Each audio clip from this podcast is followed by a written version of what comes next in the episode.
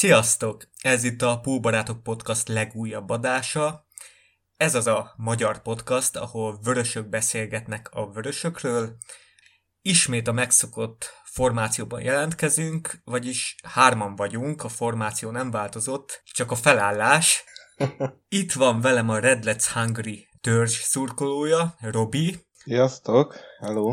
Valamint Balázs. Sziasztok!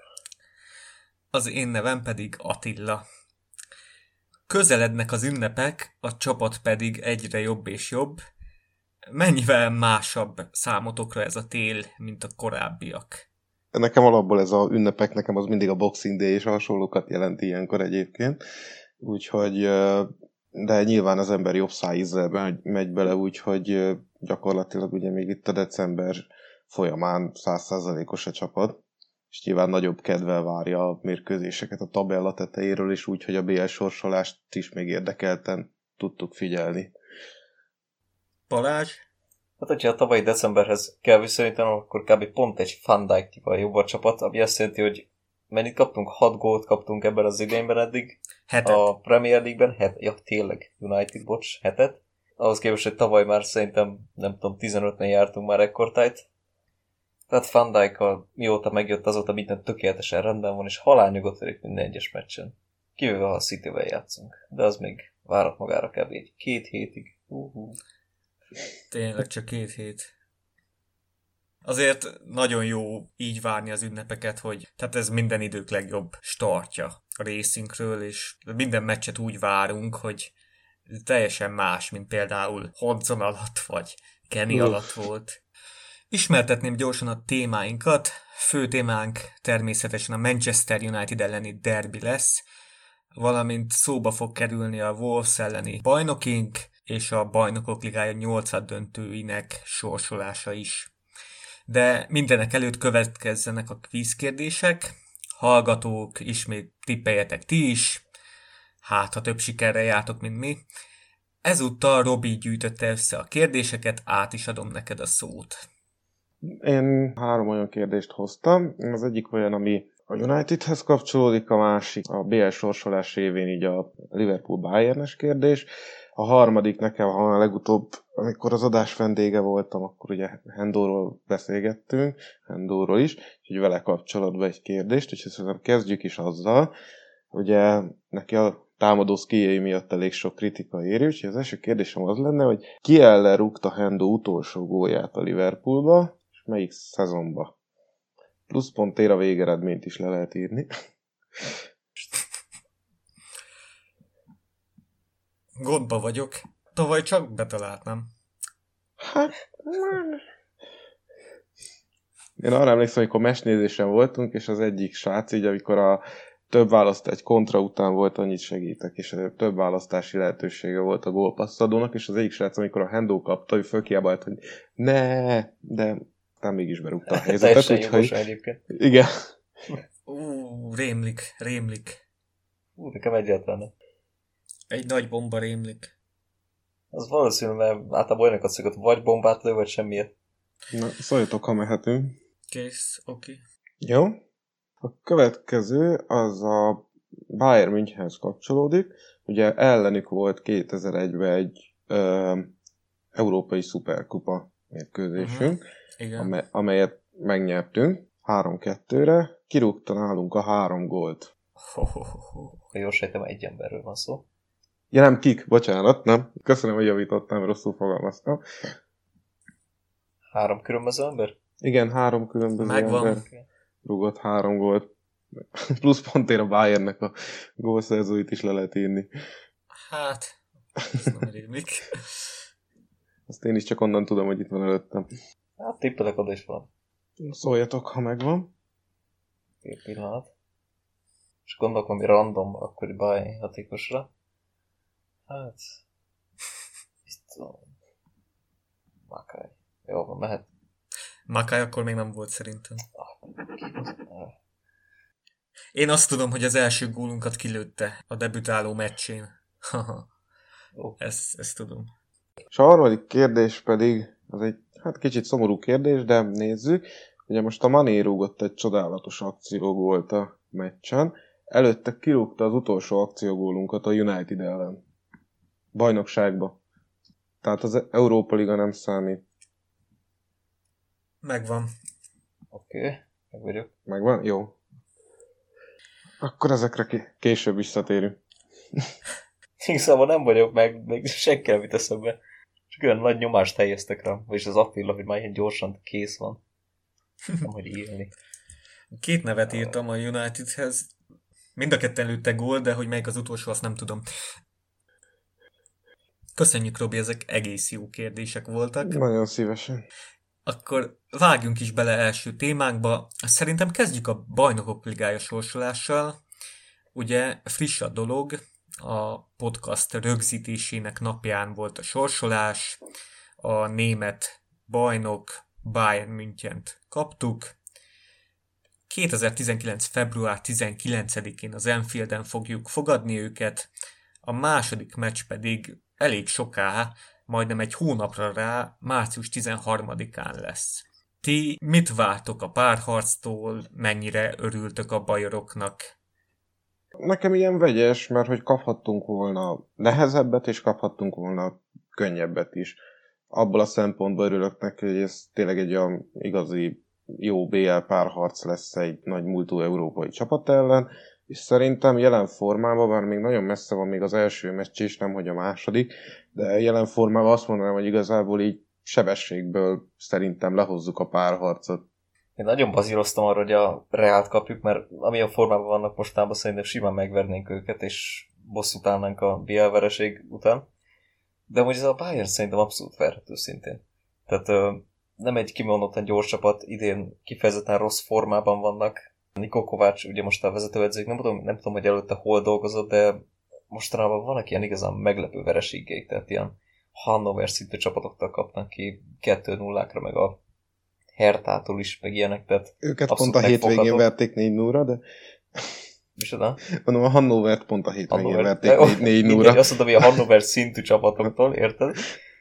De egyébként nekünk szerintem kifejezetten fekszene, mert a legtöbb helyzetet azt általában ugye mindenki tudja, Lewandowskira dolgozzák ki, tehát szerintem Van Dijk simán megfogná a második meccsen, mert az első még ugye sajnos nem játszhat. Az még ugye kérdéses, hogy az hogy lesz megoldva, valószínűleg Lovren lesz helyette, az ő helyén meg Gomez. Mellette meg Gnabry szokott játszani, egy kisebb, alsóan elég gyors játékos, de Gomez szerintem őt is meg fogja fogni. A támadást nézve meg az meg tulajdonképpen ellenállhatatlan lesz, mint mindig, attól tartok. Úgyhogy szerintem annyira nem kell aggódni. Még azon gondolkoztam, hogy melyiket fogjuk előnyben részesíteni, a Premier League-et vagy a BL-t, mert hogyha a kortályt kellene rotálni, akkor nyilván jobban jött volna mondjuk egy Porto, vagy egy Ajax, vagy egy ilyen csapatot kapunk. Akkor se rotáltunk volna olyan szinten. Hát valószínűleg nem, de így meg aztán főleg amit nem. Rotálni fogunk, mert iszonyat erős a keretünk.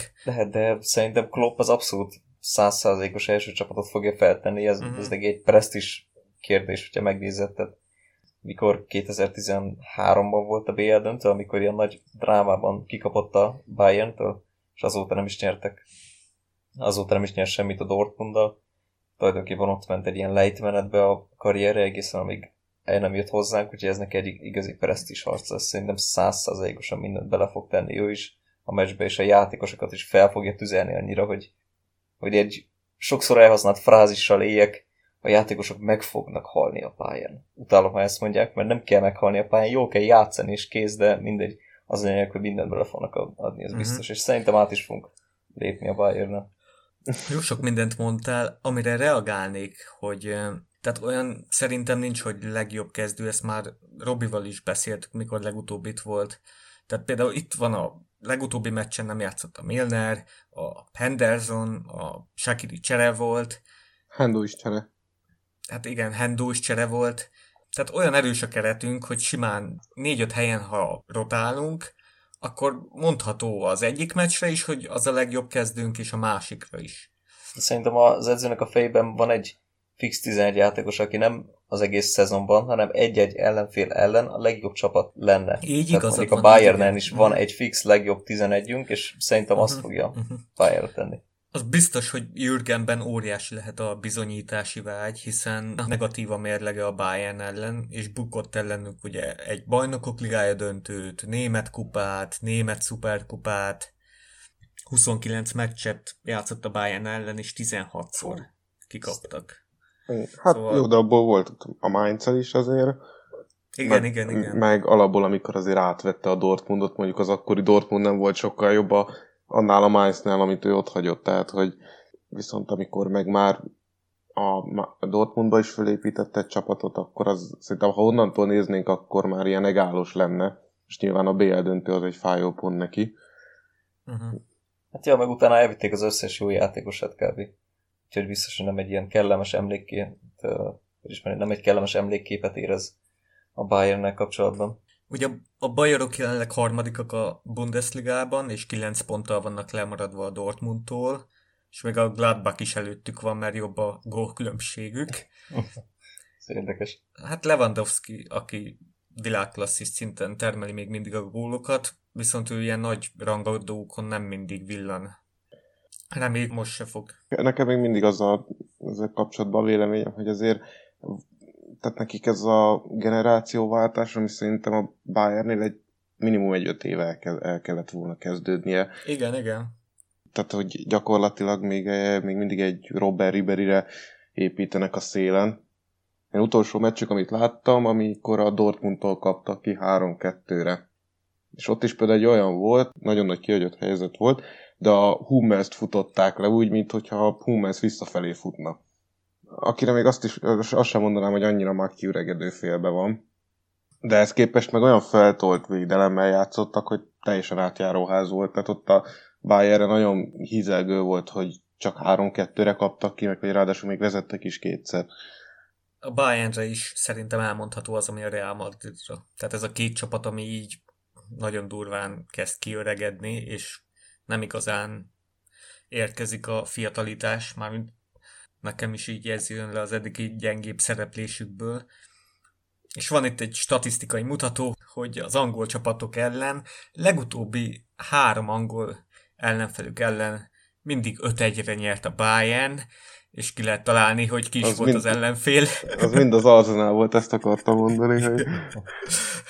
3-5-1. Kemény. Azt hiszem, hogy ellenünk picit más lesz a leányzó fekvése.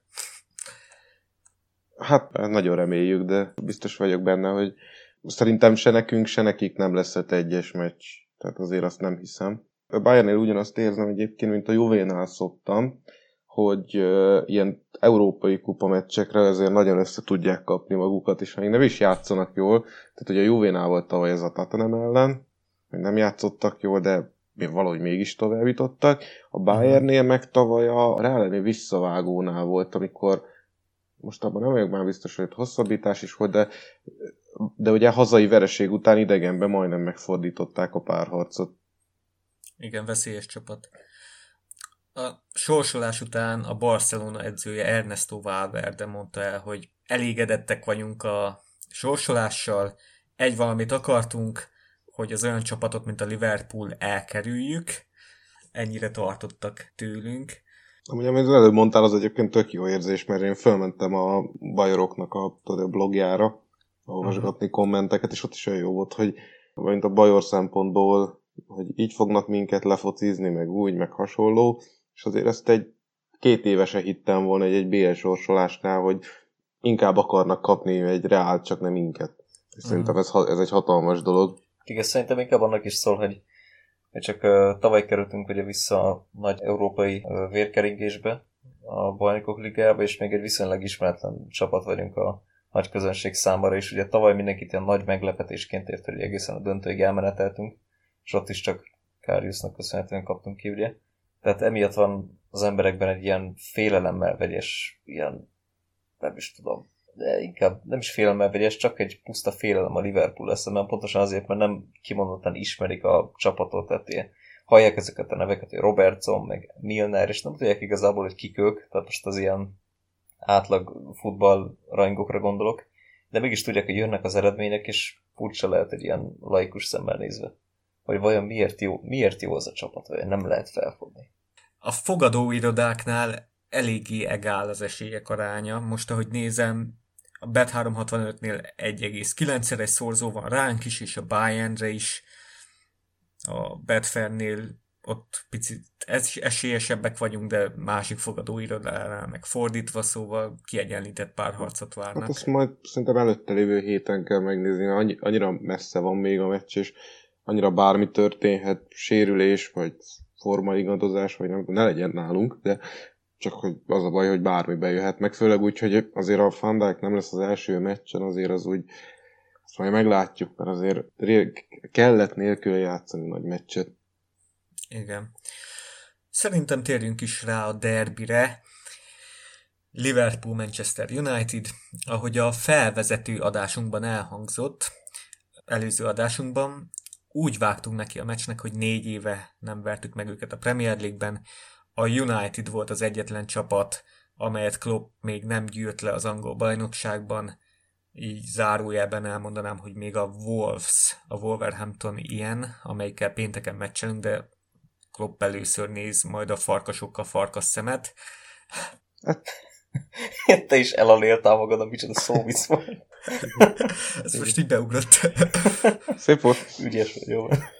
A United ellen tudtuk, hogy mi lesz, hogy legalábbis, hogy mi fogunk támadni, ők pedig beparkolnak, és ez is történt egész meccsen, csak hatványozottan.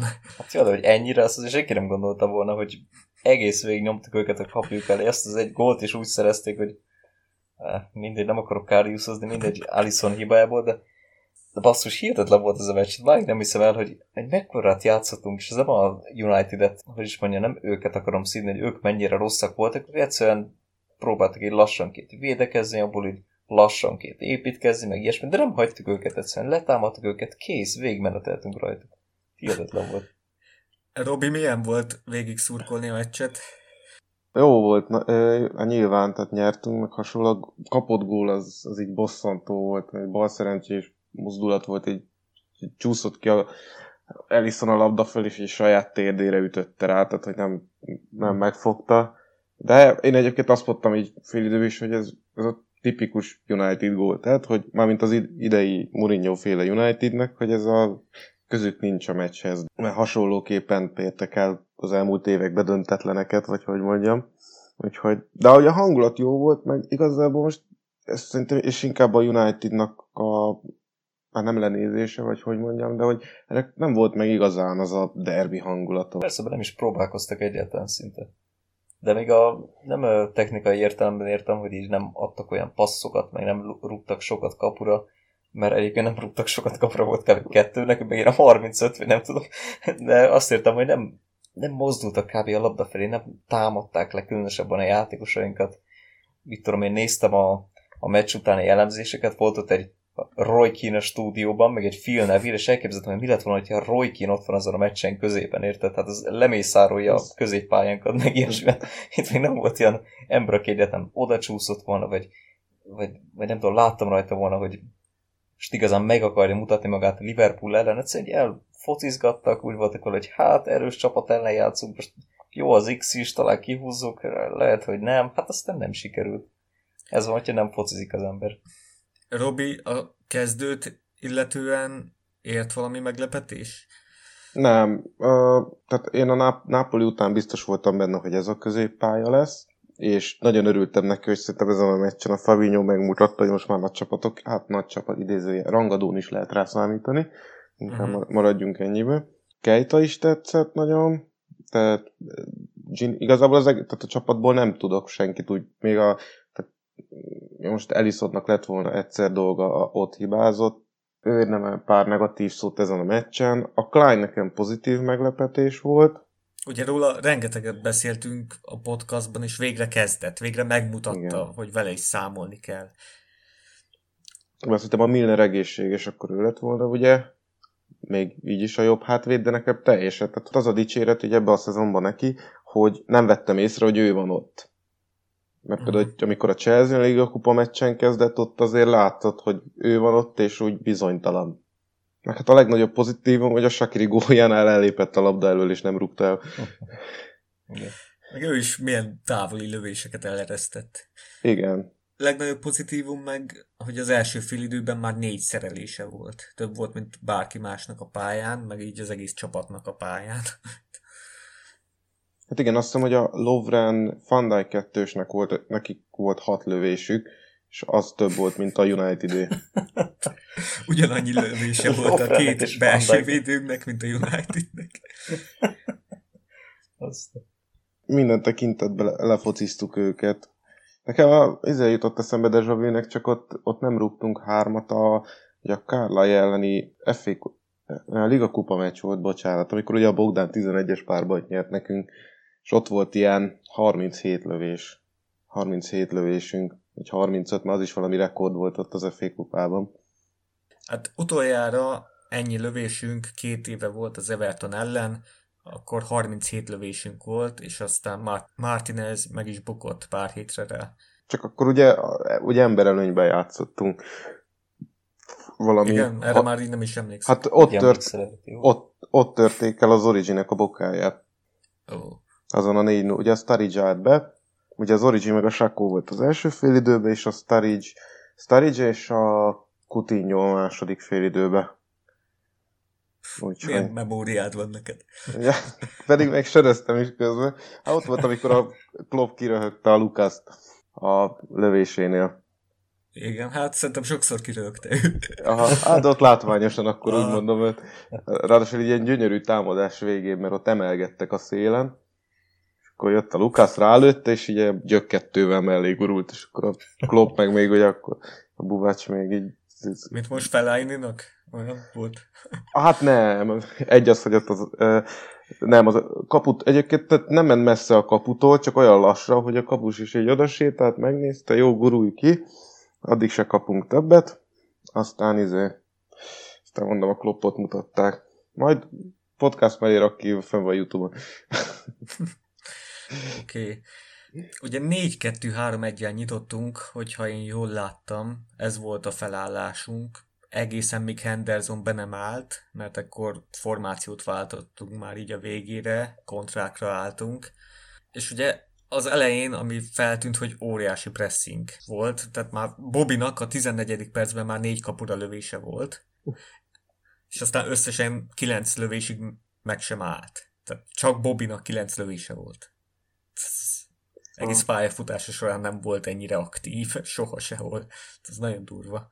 Ha valami negatívumot is fel kéne hoznom, az, hogy irdatlan mennyiségű szögletet rúgtunk, viszont kevés olyan szögletre emlékszek, ami igazán veszélyes lett volna. Ja, nagyon rosszak voltak, mindenki rövidre ment. Mindenki simán kirúgták. Nekem az is fura volt, hogy egyébként Robertson rúgta, akinek szerintem még ezt a szöglet dolgot gyakorolnia kell. Mert ő szerintem a gólpasszai is nagyjából akkor vannak, amikor fut a szélen, és akkor egyből adja így laposan. Középre. Most is, amikor emelni próbálta, az elakadt. Uh-huh. Akkor a 24. percben született a gól, az első gól, Fabinho tökéletes passza a Manchesteri védővonal mögé, Mané pedig ezúttal bevágta azt, amit a Napoli ellen nem nőtt be. Hát az a labdai átvétel is valami gyönyörű volt. De inkább Fabinho-t emelnék ki, nem csak a passza miatt, mert a passza az gyönyörű volt, csak azt szeretném, hogy nem tudom, hogy lehetett kb. Egész meccsen ennyire üresen, végig azt néztem már a meccs elejétől, hogy akárhányszor felment a támadásra, mindig teljesen üresen volt, és mindig meg is találták középen a labdával, meg elején még kicsit néha rosszul, de aztán egyre jobban adogatta szét a labdákat, most egyébként teljesen abban a pozícióban játszott, mint ahol Henderson szokott általában.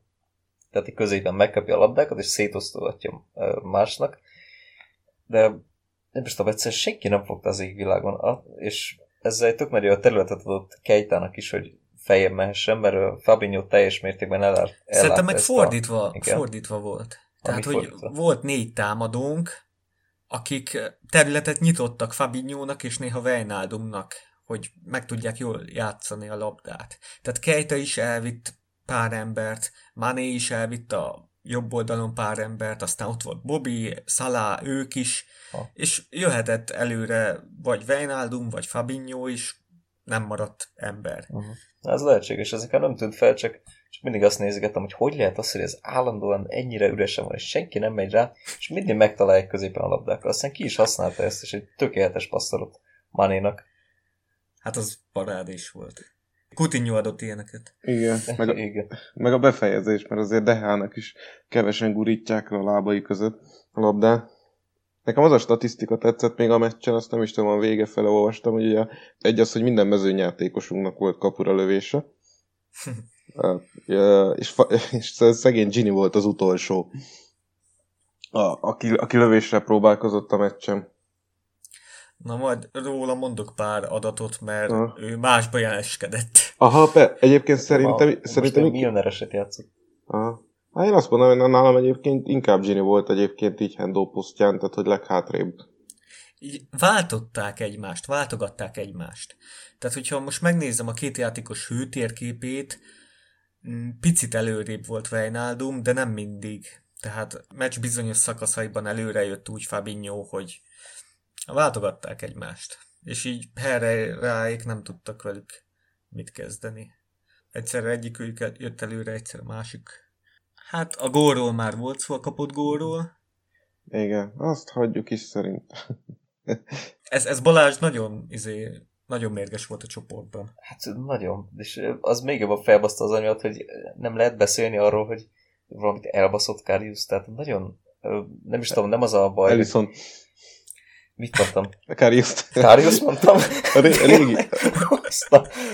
Régi beidegződése. Mindegy, freudi elszólás, mindegy.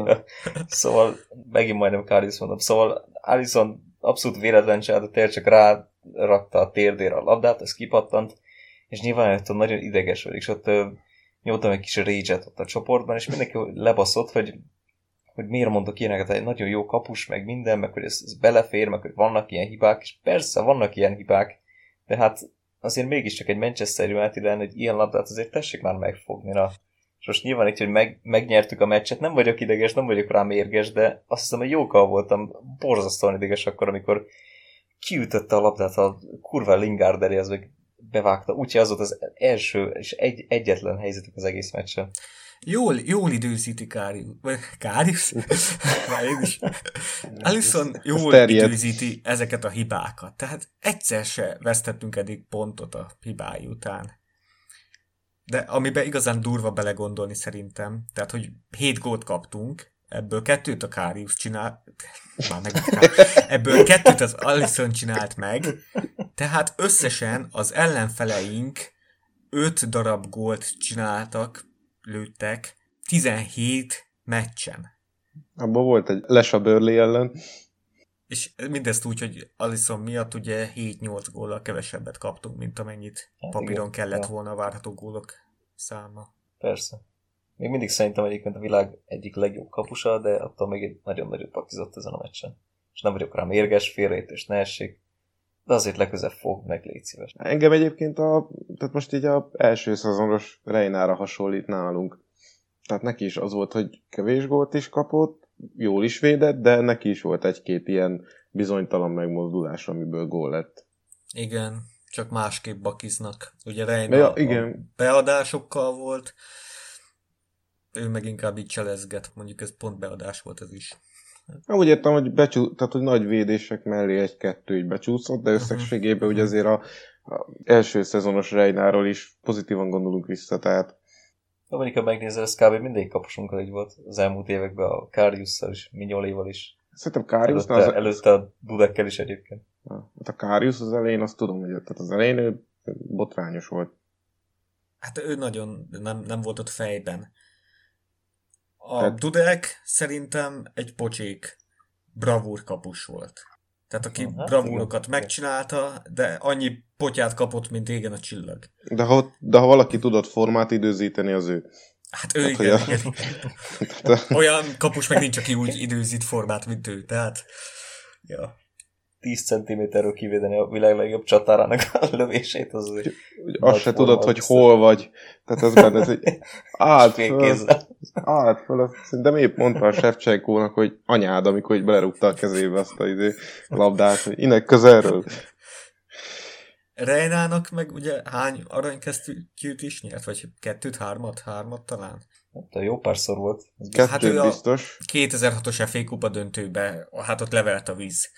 Mikor milyen Koncseszki beadása, ott az hogy Ja, tényleg ott kapott egy tök messziről, ami volt, nem? Ja, tényleg az kapásból belőtt a Koncseszki a szélre. Igen, be akarta adni, aztán jó. Belőtte. Meg ja, Keregernek is egy öngólja, ott se volt a helyzet magaslatán. Hát ott, igen, ott nem értették meg egymást, aztán azt hiszem, hogy meg a Sheringham rúgott, azt hiszem még, nem, csak 11-est rúgott a Sheringham. Aha, 11-est. Már most lehetett. Hát, de hiszem, a 41 éves volt, de még játszott a West Hamben. Igen, a FIFA 07-ben még benne volt, ezt tudom. Második félidőre lassan térjünk át, mert rohan az idő. Rendben. Itt történt egy formációváltás, mert bejött a kedvencünk félidőben, Fellaini, aki vállalhatatlan volt, szerencsére. Alapul az. Őt én úgy láttam, hogy próbáltak ráállítani Bobira, csak hát nem sikerült nagyon. És ugye félidőben történt meg, hogy 100%-osan a United beparkolt. Tehát az addigi 3-4-1-2-ből lett ilyen 4-4-1-1. 10-0-0. És temérdek lövés jött így. Folyamatosan ezután is végig pressingeltünk. Momentumuk nem volt. De azért kellett a 70. percig várni, mikor bejött Shaqiri, Keita a helyére. Mané pedig átment a bal oldalra, ahol végül is picire rá meghúzta. Szerintem már ez is egy elég nagy húzás volt, hogy Mané átment a bal oldalra. Ott elment vagy 3 védő mellett, beadta, De Gea kiütötte, és akkor azt vágta be Shaqiri. És akkor 13 percen belül üt 2-t. Ez nagyon durva volt. Nekem kicsit az jutott eszembe a Zsuzsák-féle magyar-portugál meccs a két megpattanóval, de... Hát pici mázli kellett, de... Igen, bár egyébként tehát, olvasgattam így ellenfél szurkolói kommenteket és minden, és valaki írta, hogy ha közel 40 lövést engedsz a kapudra, abból nem tudsz mindet úgy blokkolni, hogy az jól jöjjön ki számodra. Tehát nem szabad ennyi lövést engedni, ennyi. Hát a nagy szám törvénye alapján nyilván így nagyobb az esély annak, hogy betalálunk, de nézzétek azt, hogy milyen jó, hogy mostanában van szerencsénk végre. Az Originek is a gólja is milyen egy 1000 évben egyszer esentő gól volt, most is a kétszer bepattanos gól, meg ilyenek, és tök jó, hogy mostanában végre van szerencsénk, ami az elmúlt években mindig elkerült valahogy. De nagyon sok szerencsék vagyunk. Tehát olyan szerencsénk van, mint a Unitednek volt 10 éven át. Igen, azonnak mindig van. Hát én azt mondom, hogy teljesen megdolgozunk érte. Tehát én ezt kevésbé tartom szerencsésnek, mintha mondjuk ha United kihúzta volna 1-1-jel. Mert mondjuk egy kicsit úgy pattan a Shaqiri gólja, hogy a lövése, hogy mondjuk kapufáról kijön, vagy a De Gea megfogja, vagy... Most a United ellen szerintem nincs értelme szerencséről beszélni, tényleg. Tehát itt 36 kapura lövésünk volt, aminek mondjuk a 80%-a veszélytelen volt, de így is, tehát olyan pressinget nyomtunk, annyi hibázási lehetőségük volt, hogy ez a 3-1, ez teljesen korrekt eredmény. De egyébként nekem valahogy olyan rossz volt nézni egyébként, nem is a Manchester ellen játszanak. Olyan rossz volt nézni, végig eleve kék mezben voltak. Őket. De eleve kékben voltak, ami tök fura volt. De olyan rossz volt nézni tényleg, hogy basszus, ezek nem is akarnak játszani egyáltalán Liverpool ellen, ami elvileg az angol futball és valahol a világ futballjának is az egyik legnagyobb rangodó, és egyszerűen nem akarnak játszani. Annyira rossz volt nézni az egész, nem is volt tétje szint, és tök simán átmentünk rajtuk, mint ha az FA kupában játszottuk volna egy, mit tudom én, Brentford ellen, vagy nem tudom. Annyira semmilyen volt az egész. Persze kellett egy kicsit izgulni, de az Alisson miatt, de amúgy annyira semmilyen volt. Vagy nem volt tétje, és pont emiatt nem is volt tétje szerintem, mert egyszerűen nem akartak játszani. Vagy nem tudtak. Ez már egy más kérdés. Nekem az volt az érzésem, hogy az elmúlt 2 évben is ugye 2-0-0 volt a legutóbbi Anfield-i meccs. És ott is védekeztek, de ott azért megvolt a rangadó hangulata, és megvolt, hogy hát nekik ez a taktikájuk, mert tudták, hogy ezzel tudnak megfogni meg minden. De idén tényleg annyira rosszak, hogy nem lehetett érezni, hogy megfognak minket. Tehát annyira lehetett érezni, mint például amikor a nyitó fordulóba a West Ham is beállt védekezni, aztán rúgtunk nekik egy 4-es, mert kijött a két csapat közötti különbség, tehát ennyi. Tehát ez egyértelműen megmutatkozott, hogy a miénk a mostani Premier League rajtunk minden idők legjobb Premier League rajtja, nekik meg minden idők legrosszabb. És ez így nincs rangadó feeling, így kijött minden. Egyébként a szerencse kérdéshez még annyit, én emlékszem, én a tavalyi szezonban kaptam így egy-két City meccset, és ebben a szakaszban nyertek 2-3-at minimum, de lehet többet is, hogy a 90. perc után rúgták a győztes gólt. És akkor is ott mondták, hogy jó, persze, volt egy-két meccs, ami szerencséje van, mondjuk ugye 17-ből mondjuk, de a maradékot meg szintén megnyerték jó játékkal. Tehát szerintem egy bajnokságban végig van, azért kell oda is a szerencse, meg ez egy másik olyan, hogy a szerencsét honnan nézed, mert például az Everton ellen is, ha előtte mondjuk az Origi a szöglet után a kapufáját rúgja be, és abból nyerünk 1-0-ra, akkor senki nem mondja, hogy szerencsés góllal nyertünk. Akkor nem. Tehát inkább mondanám bal szerencsének, hogy ennyi lövésből csak 2 ilyen gól lett, ezen a meccsen, mint szerencsének, hogy végül így mattam meg. Na akkor most fogok hozni egy csomó viccesebbnél viccesebb statisztikát.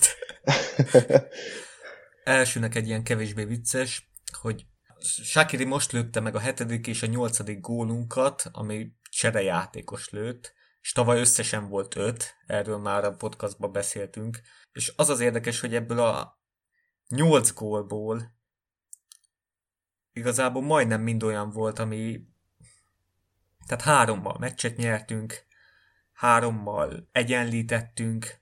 Nagyon fontosak a cserejátékosok által lőtt gólok, és bármilyen érdekes, Shaqiri már az örök rangsorban a csereként által lőtt gólok számában már ott van a 4. helyen, Benteke, Fairclough és Origi mögött. 3 gólt. Hát micsoda, Origi örök ranglistán az első. Tehát Benteke lőtt a legtöbb gólt csereként a Liverpoolban egy szezon folyamán, 2015-16-ban ja, 6-ot. Ja. Az azért aztán... fontos, mert nem szép. De ez is elég durva, hogy ezek is mind ilyen mostani játékosok az előbb pár évből. Hát Fairclough, ő 75-76-ban, ő volt még egy ilyen kora Solskjærja, tehát ő egy ilyen nyerőcsere volt akkor a Liverpoolban, több szezonon át, ő akkor 4-et lőtt egy szezonban, és Origi is a 15-16-os szezonban lőtt 4-et. Tehát az a 15-16-os szezon az olyan volt, hogy akkor lőttek a cserejátékosaink 16 gólt. Az a durva. Még tavaly csak 5-öt. És most 8-nál járunk.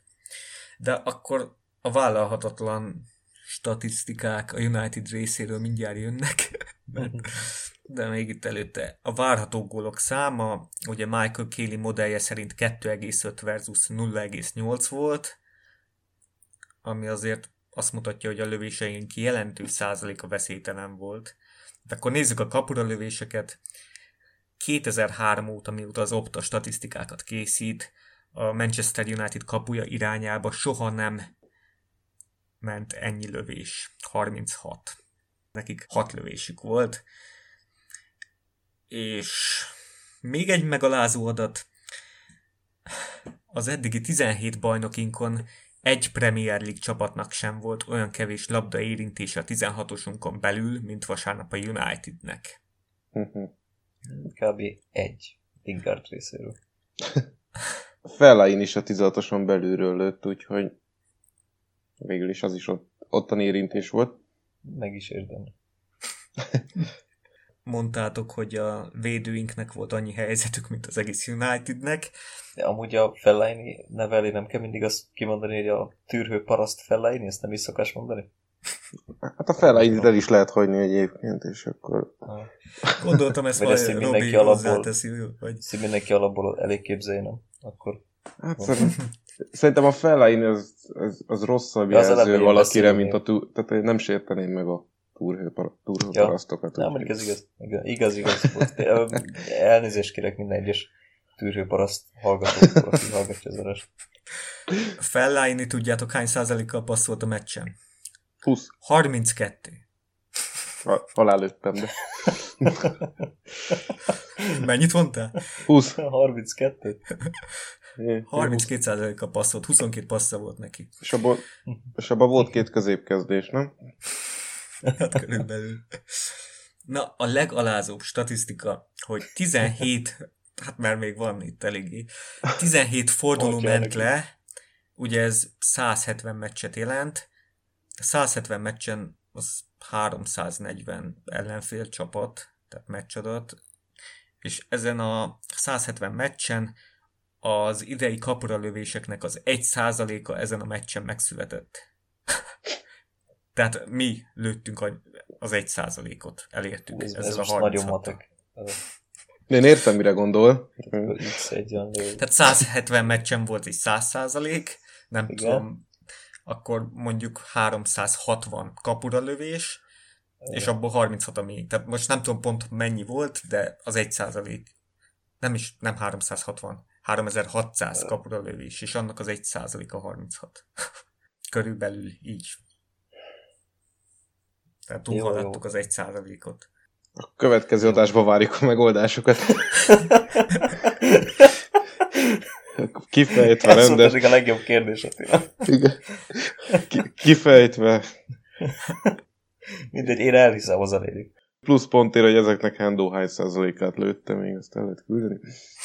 Meg ellenőrzéssel együtt. Ja, nyilván, tehát hogy bizonyítással legkifejtve, hogy jött ki. Az ellenőrzés az minden egyes ilyen azt ugye mindegy, nem akarok bematakozni, na hagyjuk mindegy. Podcast előtt írtam, hogy ez kinek az élete meccse volt a statisztikák szerint, és nem nagyon tudtátok volna. Sanyi nagyon meglepődött, aki nagyon szereti a statisztikát. Tehát Wijnaldum a világ leghullámzóbb játékos a szerény véleményem szerint. Tehát most fogok nektek olyat mondani, amit el se hisztek, hogyha nem mondanám. Az előző 2 szezonban 11 olyan meccse volt Wijnaldumnak, amikor kevesebb sikeres passza volt, mint a kapusnak. Tehát kevesebbszer passzolt, mint a kapus. Kis csapatok ellen. És nézzük a United ellen neki volt az összes játékos közül legtöbb labdaérintés, legtöbb passz, legtöbb labdaszerzés, 11, legtöbb passz a támadó harmadba, legtöbb kialakított helyzet, legtöbb kulcspassz. Tehát annyira hullámzó ez a pali, hihetetlen.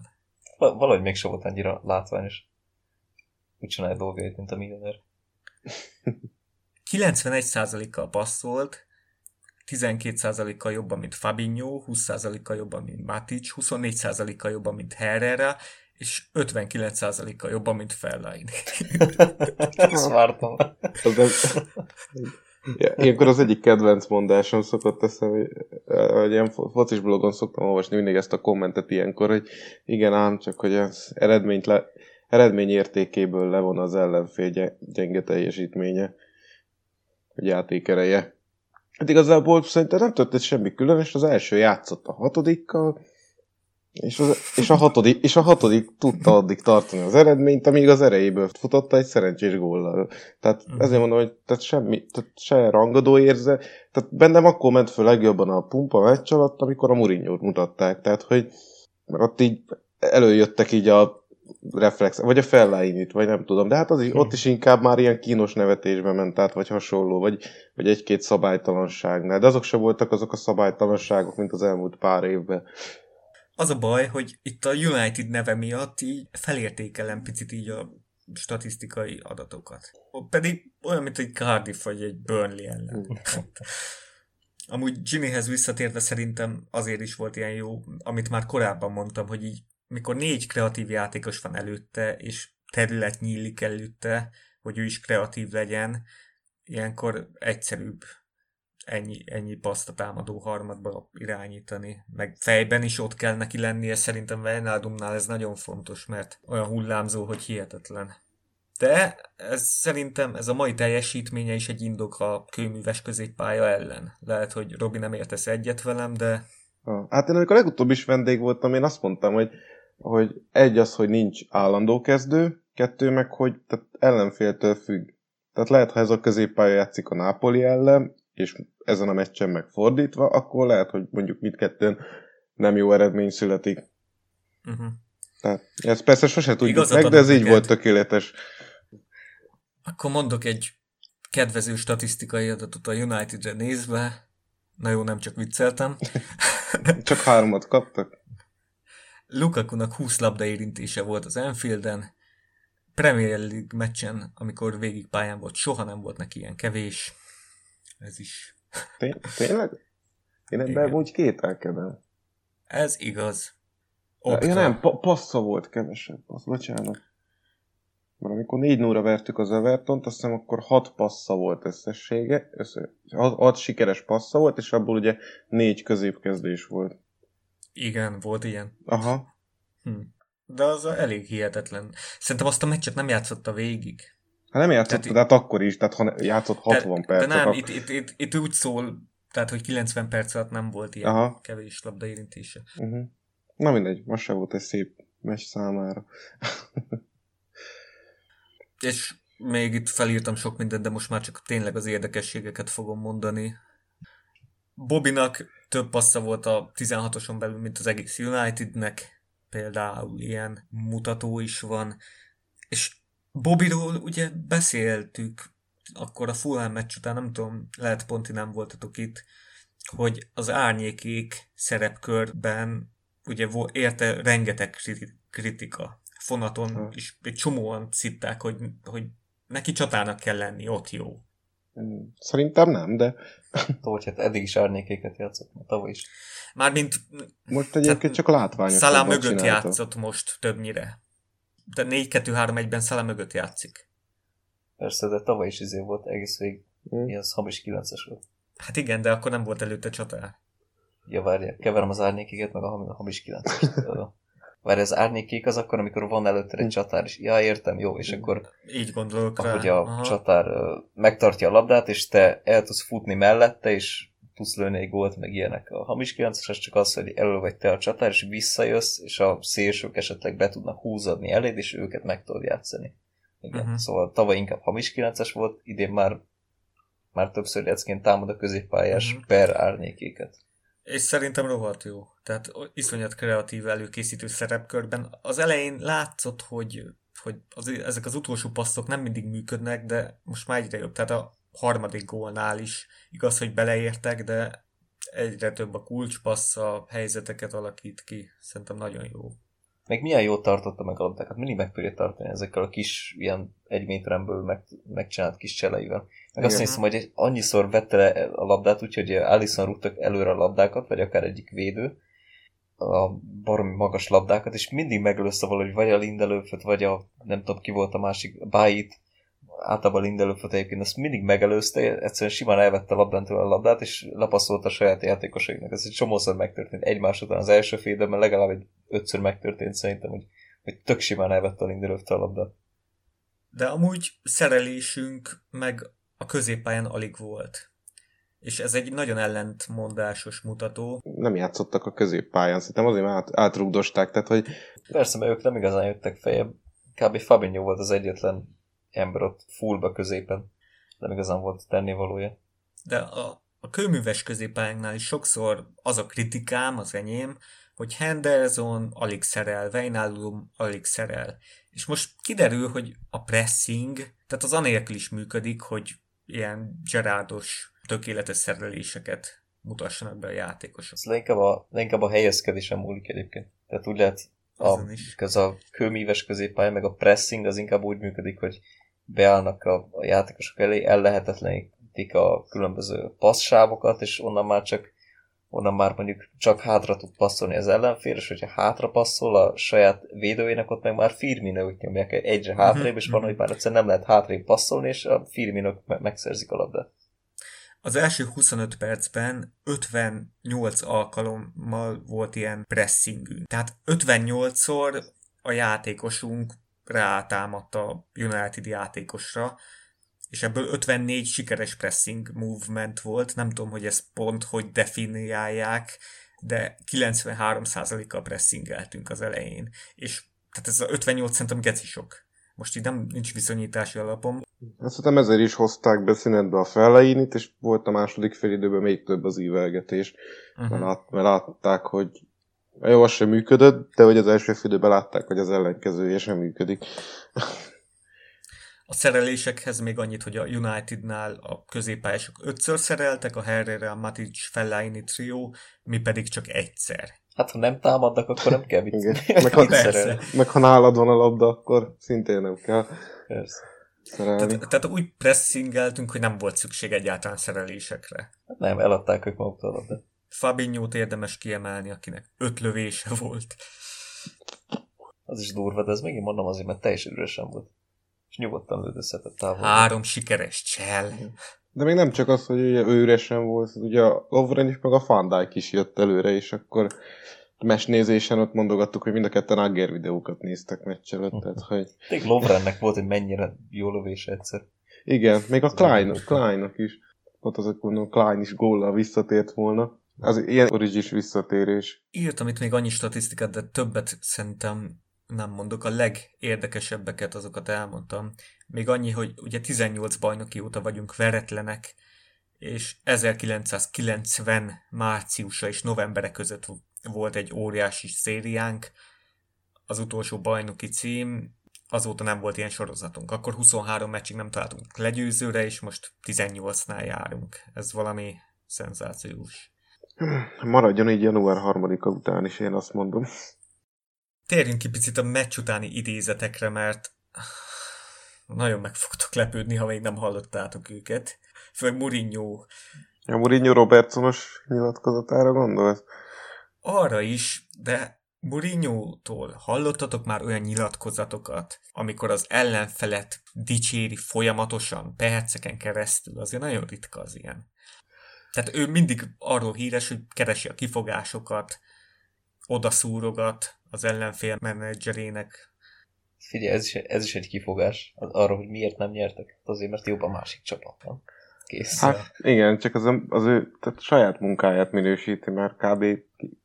Tehát mondta, hogy neki nincsenek fizikális játékosai, meg nem tudták velük sebességbe fölvenni a versenyt, meg hasonló, és így mondom elköltött kétszer annyi pénzt így is még nekünk a Alisson Van Dijk vételünket is beleszámítva, és gyakorlatilag tavaly még volt egy idézőjebb bravúros második helyük, szó szerint, mert a De Gea bravúrjai miatt volt meg tavaly nekik az a második hely. Idén meg ugye már De Gea sincs olyan formában, mint tavaly, és a játékosok is lejjebb vannak szerintem, mind szellemileg, mind fizikálisan, mind taktikailag, és ebből most szerintem így jelenleg ez a keret Mourinho alatt ennyit tud. Tehát ugye mondtad, hogy kétszer annyit költöttek, ami azért így nem teljesen igaz.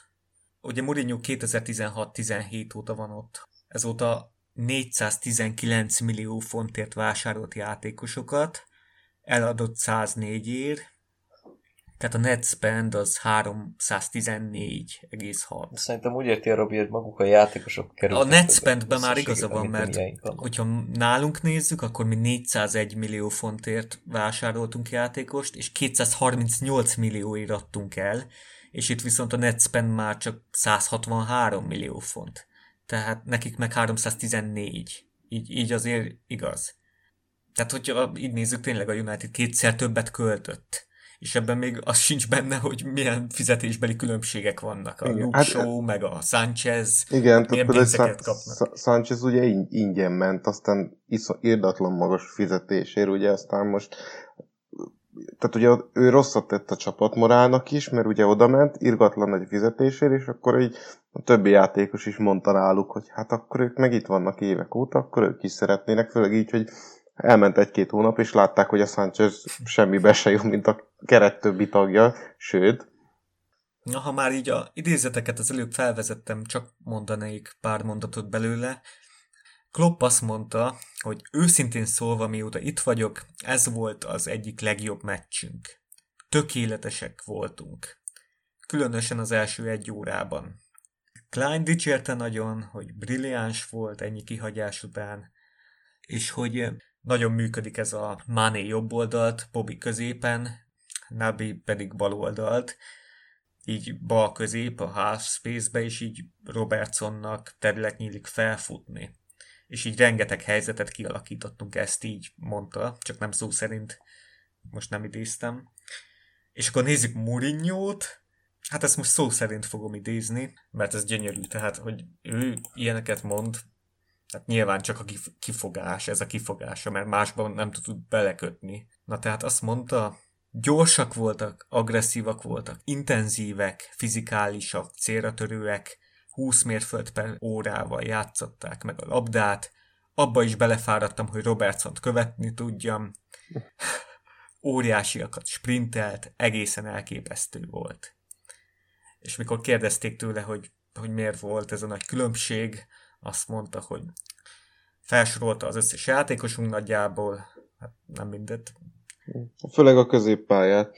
Robertson, Mané, Salah, Wijnaldum, Keita, Fabinho felsorolta, és azt mondta, hogy fizikális játékosok, ennek a tetejébe technikailag is nagyon jók.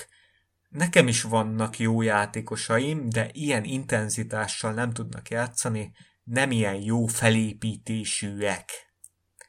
Ezt mondta José Mourinho, aki, ahogy mondtuk, 2016 óta költött 420 millió fontot. És eközben ott ültette Paul Pogbát a kispadon, mellesleg. A világ legnagyobb, leggazdagabb klubjánál. Neki nem jó felé. És hát ez felfoghatatlan, hogy ez az ember hogy ül még mindig ott a padon. Hány pont van most köztünk? 19. 17 forduló alá. 19.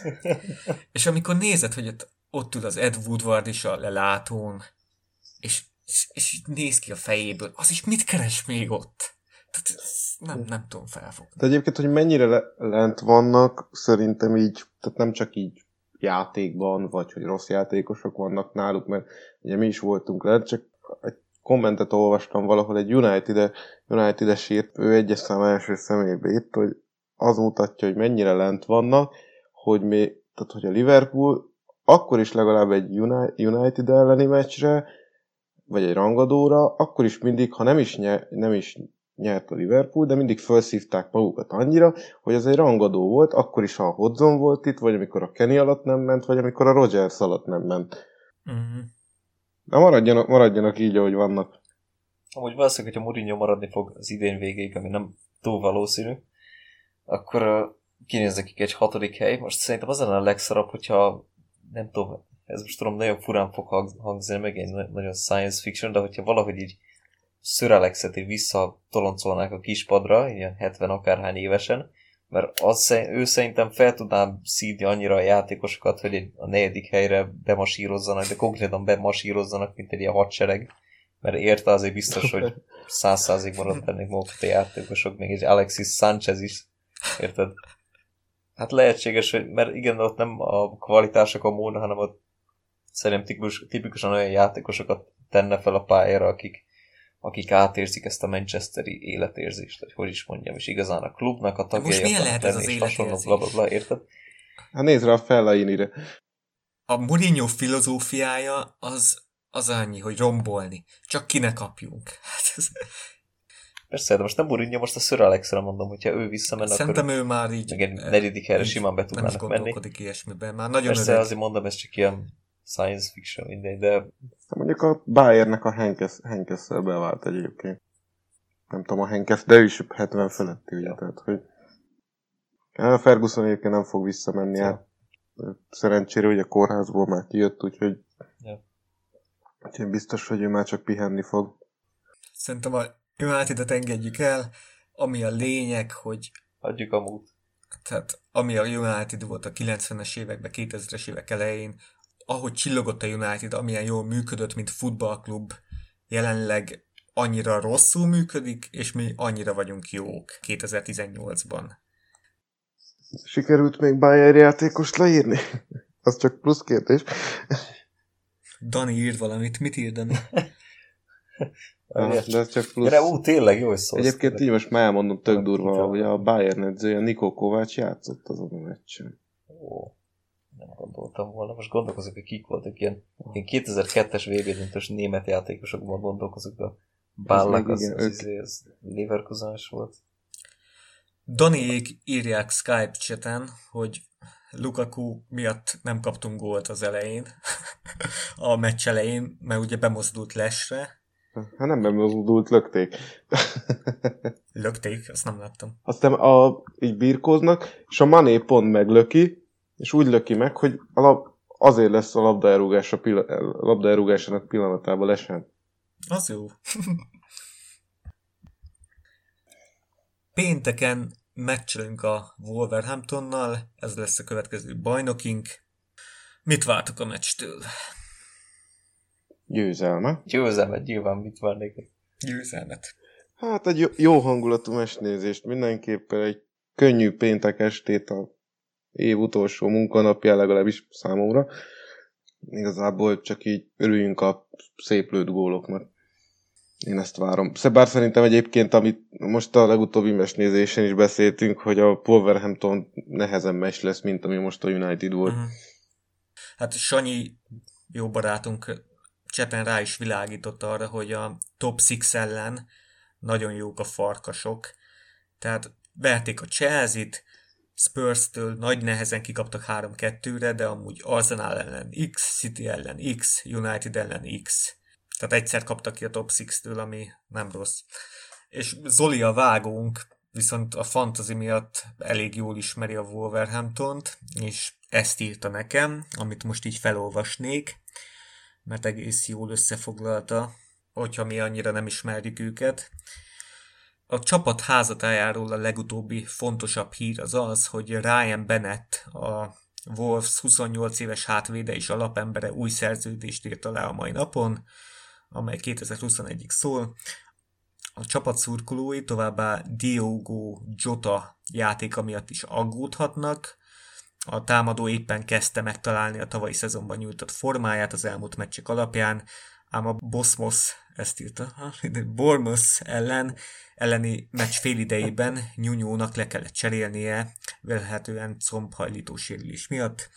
Akikre érdemes lesz a meccsen figyelni, Jiménez a csapat legjobbja, aki egyre inkább formába lendül, bár az is kérdés lehet, hogy Jota mennyire fog neki hiányozni, valamint Matt Doherty, az én csapatom, fantasy csapatomban is benne van, zárójelben, ő okozhat galibát, valamint Adama Traoré is, aki Nyúnyó rendszerint csatárként használ. Hát ő a legnagyobb cselezőgép, elvileg a Premier League-ben ez a Traoré gyerek, csak hát mindig csere.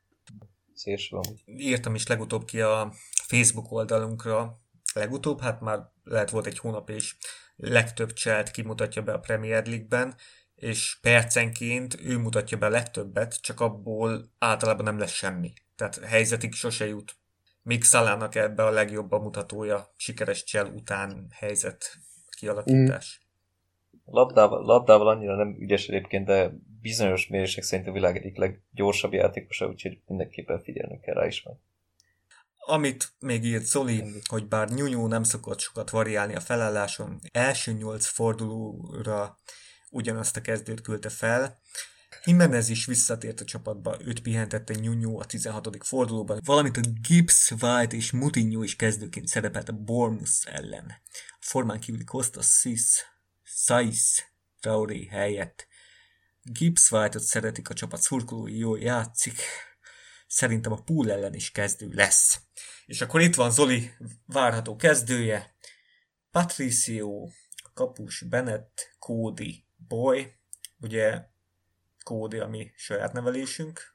Ő a csapatkapitány egyébként a Wolvesnak, vagyis van egy külön gratuláló Conor Coadynak, aki még annó az nem is tudom melyik csapatunknak volt, szimpla utánpótlás csapatunknak volt, ha jól tudom, a csapatkapitánya. Meg hát ő középpályásként indult. Védekező középpályás volt. Meg igen. Hát róla is mondtak már olyat, hogy Gerrard utód lesz, mint másik 20 játékosról.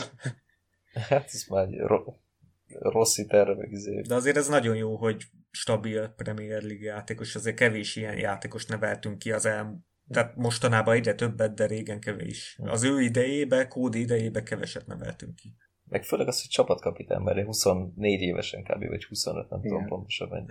Dani írja Spearinget. Hát a Boltonban ő is volt csapatkapitánya, meg Shelby a Newcastle-be. Ja, hogy következő Gerrard. Spearing. Igen. Ja, Spearing Gerrard, persze. Hát végül is mindkettő kapott piros lapot a Mú ellen, úgyhogy ha így veszik, akkor...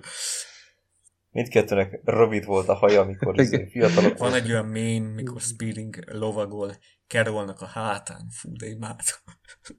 Nagyon szar mém. Ja, kim van a falon. Na, befejezem még a Zoli által prognosztizált kezdőt. Patricio, Bennett, Coady, Boy, Doherty, Neves, Moutinho, Johnny, Jiménez, Gibbs-White és Costa vagy Jota, attól függően mennyire komoly Jota attól függően mennyire komoly Jota sérülése. Hát köszönjük szépen, Zoli, hogy ezt így leírtad nekünk, mert mi sokat nem tudtunk volna ez így hozzáfűzni, nem ismerjük annyira a Wolves-t. Szerintem ez is tipikusan az a mérkőzés lesz, ahol az lesz a kérdés, hogy az első gólt mikor lőjük meg, vagy hát úgy értem, hogy az első gólt, hogy így a Wolves majd így védekezni próbál, aztán ami annyira lesz izgalmas a mérkőzés, hogyha mondjuk 70. percben tudunk egy gólt rúgni, vagy mintha az 5-ben mondjuk az első helyzetünkbe megy, akkor meg egy könnyen meccsre számítok. Hát én nehéz meccsre számítok, de legyen igazat. Én is nehézre számítok, csak azt mondom, hogy ugye, mint általában a legtöbb meccsen, csak hogyha az elején rúgunk gólt, akkor egy könnyű meccs lesz, ha viszont megy a szenvedés sokáig, akkor viszont egy kifejezetten nehéz ilyen kis csapatok elleni, stabil kis csapatok elleni meccsre gondolok. Azért mondtam, hogy nehezebb lesz szerintem, mint a United elleni. Akkor Robi, szerintem jöhetnek a válaszok, megoldások a kvíz kérdésekre. Átadom a szót. Rendben. Akkor ugye az első, milyen sorrendben, az első volt a Hendós, ugye? Igen, utolsó gól. Oké. Na, mondjátok. 2017-18-as szezonban rúgta az Arsenal ellen. Nem. Én a Chelsea-t írtam. Arsenal ellen. Arsenal ellen tavaly játszottunk egy... Ugye, hogy a Chelsea? De nem a Chelsea. Hát egy bombagója volt a Chelsea-nek ellen, tavaly volt. Igen, 16-17-ben. Leszter. Ó, Danét már megért a Skype-on. Nagyon okos, Dani. A Leicesternek rúgta 3-2-re, nyertünk idegenbe, úgyhogy előtte egy héttel pedig kikaptunk. Igen, a Leicestertől idegenbe. És akkor rúgott ugye a Salah, egy fejeltei gólt még a Coutinho beadásában, ami így a hosszúrát ment, meg a Mignolet védett egy 11-est még a Wardinak. Uh-huh. A második volt, az volt a Bayernes, vagy a... Hogy szólt a kérdés? Hát, hogy a 2001-es Európai Szuperkupa mérkőzésen ugye 3-2-re nyertünk, kik voltak a 3 Liverpooli gólszerzők. Engem valamire Bayern az jobban izgatott. Azt majd elvonom az is.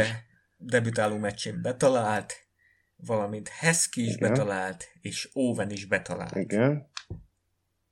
Pontosan. De ezt nem mondta, hogy pontosan, mert most jön Balázs tipje. Ja. Mindegy, nem, az igazat mondom, egyet eltaláltam. Én azt hittem, hogy Gerrard, Owen és McAllister. McAllisteren én is gondolkodtam, aztán szembe jutott, hogy így ez a konkrét meccs beugrott. Ő a Barca ellen. Mert ebben az évben Heskeynek nagyon ment a németek ellen, mert az 5-1 alkalmával is az angoloknál betalált. Annyiból igazad volt, hogy mind a három, akit mondtál, játszott ezen a meccsen. És a németeknél kilőtte, mert halványilag a németektől. Figyelj, írtam 2-t, egyik se német, az egyik az Philippe Cocu, másik pedig Sami Kufur. Kofur az a végül tapadon a meccset, a Koku meg nem is játszott. Akkor mondok én is egy tippet már. Giovanni Elber és Roque Santa Cruz. Nem. Pizarro. Várj. Pizarrót mondom. Találgatni akarok még, de jó lett egyébként az Attilának? Nem, várj, akkor mondok még. Oliver Neuville. Ja, nem. Most eszembe jutott, hogy ez német. Nem is játszott itt. Nem? Balázs. Balázs az egy... Az nem volt. Első gólt 3-0 után szépítésként. Salihamidzsics rúgta. Basszus, Salihamidzsics. Életben nem jutott volna eszembe. A második gólt a 82. percben bizonyos Janker. És a Liverpooli gólokat ugye eltaláltad. Azt eltaláltad. Yes! Rize, debütáló egység, és Heskey. A harmadik kérdés. Mané gólja előtt, ami most az Anfielden született, akcióból kirúgta az utolsó akciógólunkat a United ellen a bajnokságban. Philippe Coutinho. Nem. Benteke ollózott. Attila nyert. Az volt az utolsó akciógólunk. Azt az már milyen rég volt? Tavaly volt egy öngól, ugye amikor 2-1-re kikaptunk. Coutinho-t felírtam én is. Aha, az egy öngól volt. Coutinho az elbelőtt. Meg ugye hazai pályán is volt. Ugye az Anfielden 2 éve csak 0-0-ák voltak. Tehát még a Rodgers-el volt. És akkor még ugye a Rodgers volt az edző. Uh-huh, és 2-1 lett ugye az a meccs? 3-1. Mert a Benteke 2-0-nál szépített.